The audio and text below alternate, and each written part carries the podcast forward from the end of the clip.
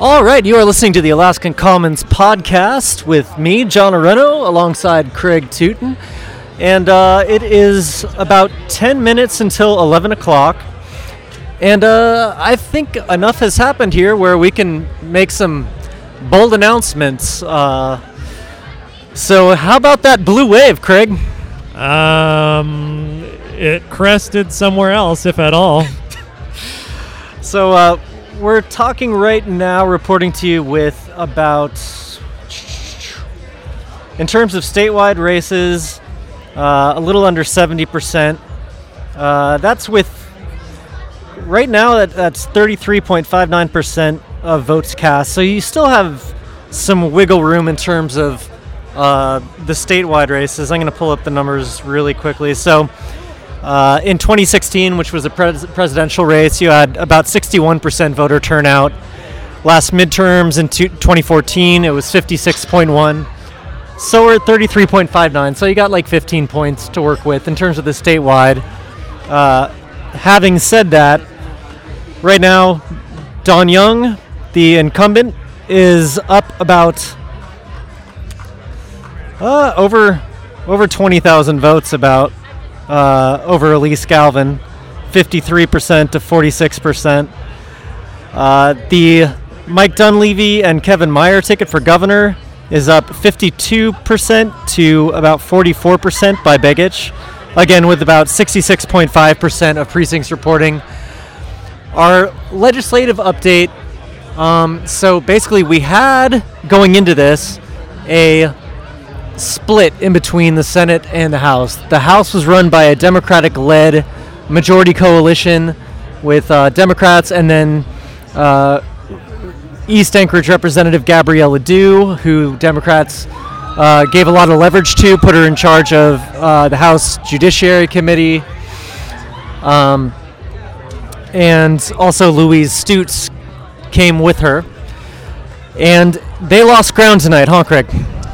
Uh, the coalition did. Um, the um, the Republicans that you mentioned that caucused with the Democrats um, uh, have suffered pretty significantly. Stutes is the exception. She's uh, she's winning handily, but um, Representative uh, Paul Seaton, um, who uh, was a registered Republican. He's now nonpartisan. Ran on the um, Democratic, uh, ran in the Democratic primary. Uh, Paul Seaton has gone down to Sarah Vance. Uh, so that's one lost seat. Um, and uh, Gabrielle Ledoux uh, is in a uh, pretty tight race in District 15. There are only 60% uh, 60% reporting in that race. Um, it looks like uh, she has a lead that um, she will probably uh, retain, but much much tighter than one would have expected. So, what do you think? Uh, do you think this is enough to break up the majority coalition in the in the House? Yes. Um, at this point, it, it looks like there are uh, 20 seats that are um, determined already in favor of the current minority. Um, As we're speaking, Don Young has entered the room with his procession behind him to claim victory. Uh, this is a congressman who has been in office since uh, before I was born. Uh, they kind of, as, as we've said before, there was an interesting comparison between the ads that supported Dunleavy over Begich, calling uh, Begich running for governor against Dunleavy, uh, a career politician, and then turning around and uh, telling voters to vote for Don Young because of his experience. But Don Young quite handily beat independent challenger Alyse Galvin as it stands right now. Sorry, go ahead, Greg. Uh, no, no problem. Um, so right now it looks like uh, there are uh, 20 races um, that have uh, broken in favor of the current House minority. Uh, there are a couple that are still tight. Uh, Representative Lance Pruitt uh, doesn't have a huge lead over Liz Snyder, but it's it's growing. And um, Josh Revak um, was trailing Pat Higgins for a while, but has taken the lead in that race, and that looks to be growing as well. Uh, Josh Revak's lead in that race. And we should Um, remember that uh, Pat Higgins, th- th- there's either a Pat or a Patty Higgins running every cycle, every two years against uh, the Republican in the, in that seat. Right. Until now, it's been Charisse Millett, uh, who Revak defeated in the primary. At this time of night uh, in 2016, it looked like Pat Higgins was ahead of Millett, uh, Millett um, to the point where they actually sent him down to Juneau to orientation, uh, quite presumptive on the Democrats' part, and Millett ended up uh, supplanting him in the final vote and retained her seat.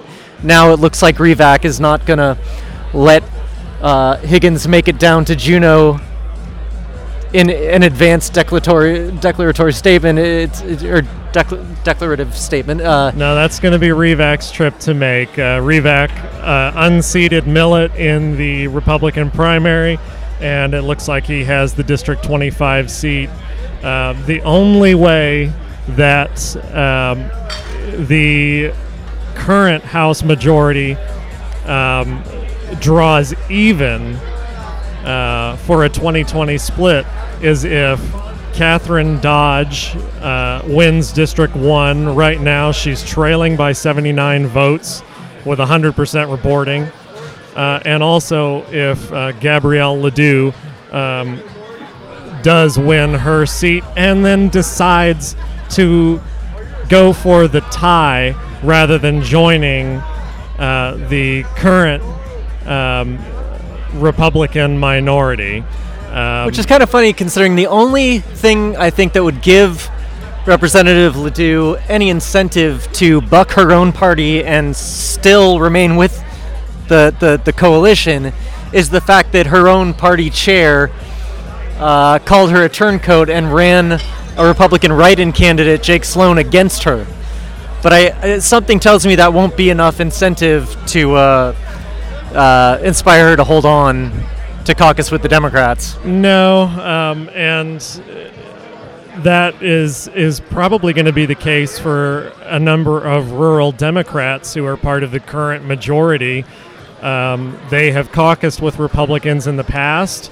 Um, it's it's key for them to caucus with the majority so that they can uh, protect their uh, rural districts when um, the budget is being negotiated.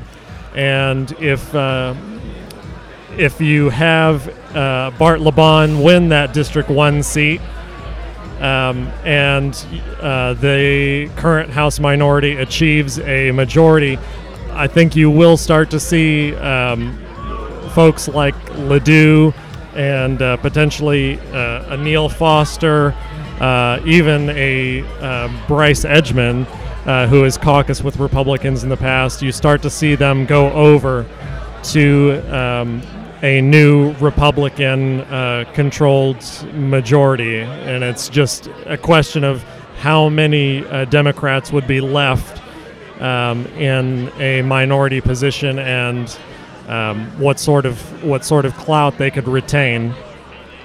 Uh, and also, and we should uh, make it clear that in terms of ballots to be counted, you, you mentioned the uh, District 1, Kathryn Dodge and Bart LeBon, were, uh, it, it was just about 15 minutes ago saying that it was a dead heat. You're saying uh, Barton LeBon pulled ahead uh, by about 100 votes? Uh, yes, as it stands right now, it looks like uh, it's a 79 vote lead uh, for LeBon with 100% of the precincts reporting. And I talked to the Division of Elections earlier just to clarify some points, and uh, the ballots counted tonight include uh, absentee ballots and early ballots up through yesterday, November 5th. So all that's really left to, to, to count uh, left is going to be absentee ballots received today or ones that were sent out and haven't been received yet.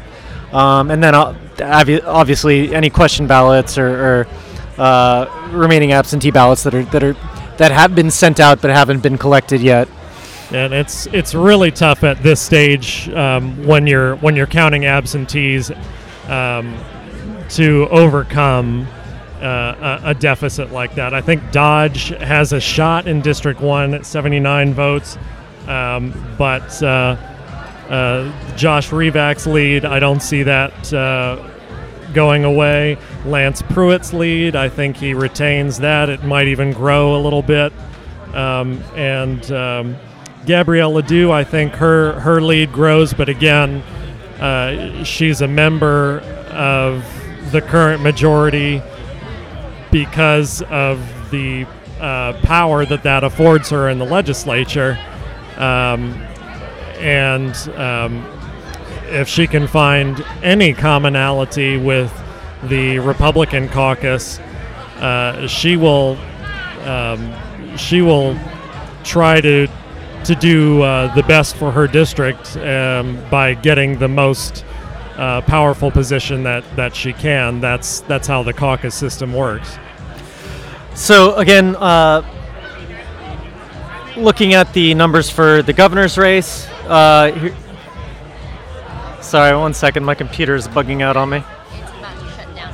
My computer's about to shut down for some reason. But uh, just looking at the U.S. Uh, Representative Don Young, currently with a vote tally of 101,184 votes, with 66.5% reporting.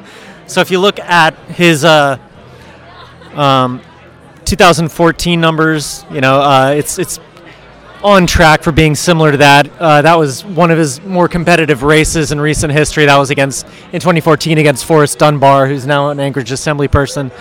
Uh, in that year, he got 142,000 of the vote, about 51 percent.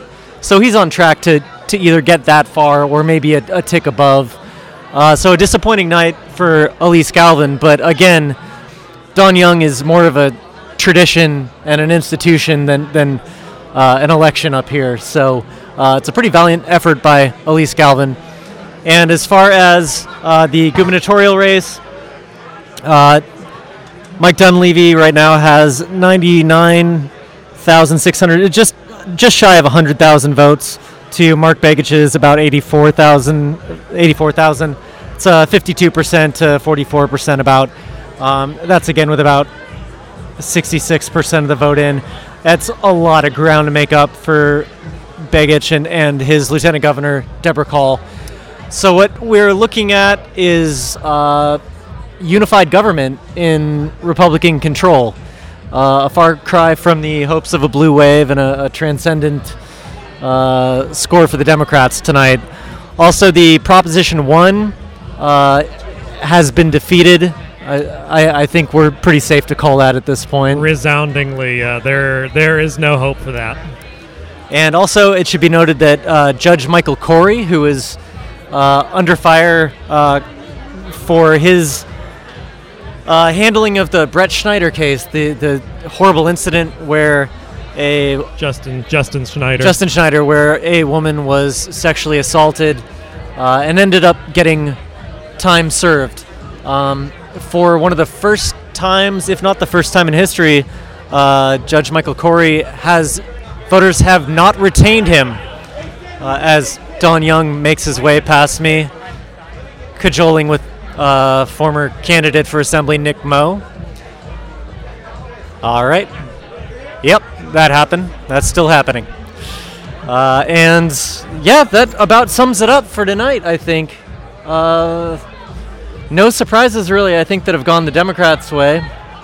No, that. Um, Paul Seaton losing to Sarah Vance is a huge surprise. It's exactly what I was going to say. When that seat went to Sarah Vance, it really it really spelled um, the outcome for, for the night for the House Majority Coalition.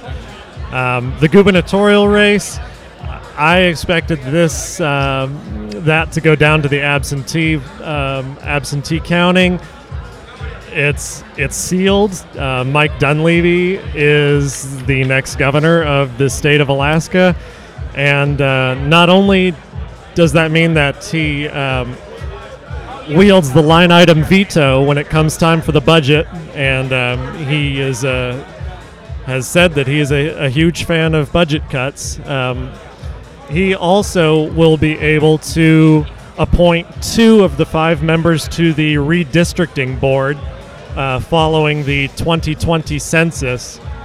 um, which uh, could mean that we have um, Further gerrymandered districts. I was I was Just going to throw that language out there. I know you're going to be more diplomatic about I was it. trying, but yeah, you you hit the nail on the head. Well, uh, that's going to be it for us. I'm going to go home and drown myself in fake beer, and we're going to let Craig get back to his wife. And uh, that's all for now. This is uh, John Aronno and Craig Tootin at the Alaska Commons podcast, brought to you by the Anchorage Press. Guess what, folks? Everything tonight outside of Paul Seaton and maybe the Jason Grenn race, which uh, apparently despite my my suspicions, apparently Dustin Darden did play more of a spoiler than uh, once expected, uh, which should remind everybody: don't just vote for the letter behind a name next time. I don't know why that lesson bared repeating, but apparently it, it necessitated it. Twelve percent of you are terrified of fluoride. Uh, everything else went down pretty much the way we expected, and uh, we'll try this again in a couple of years. Night.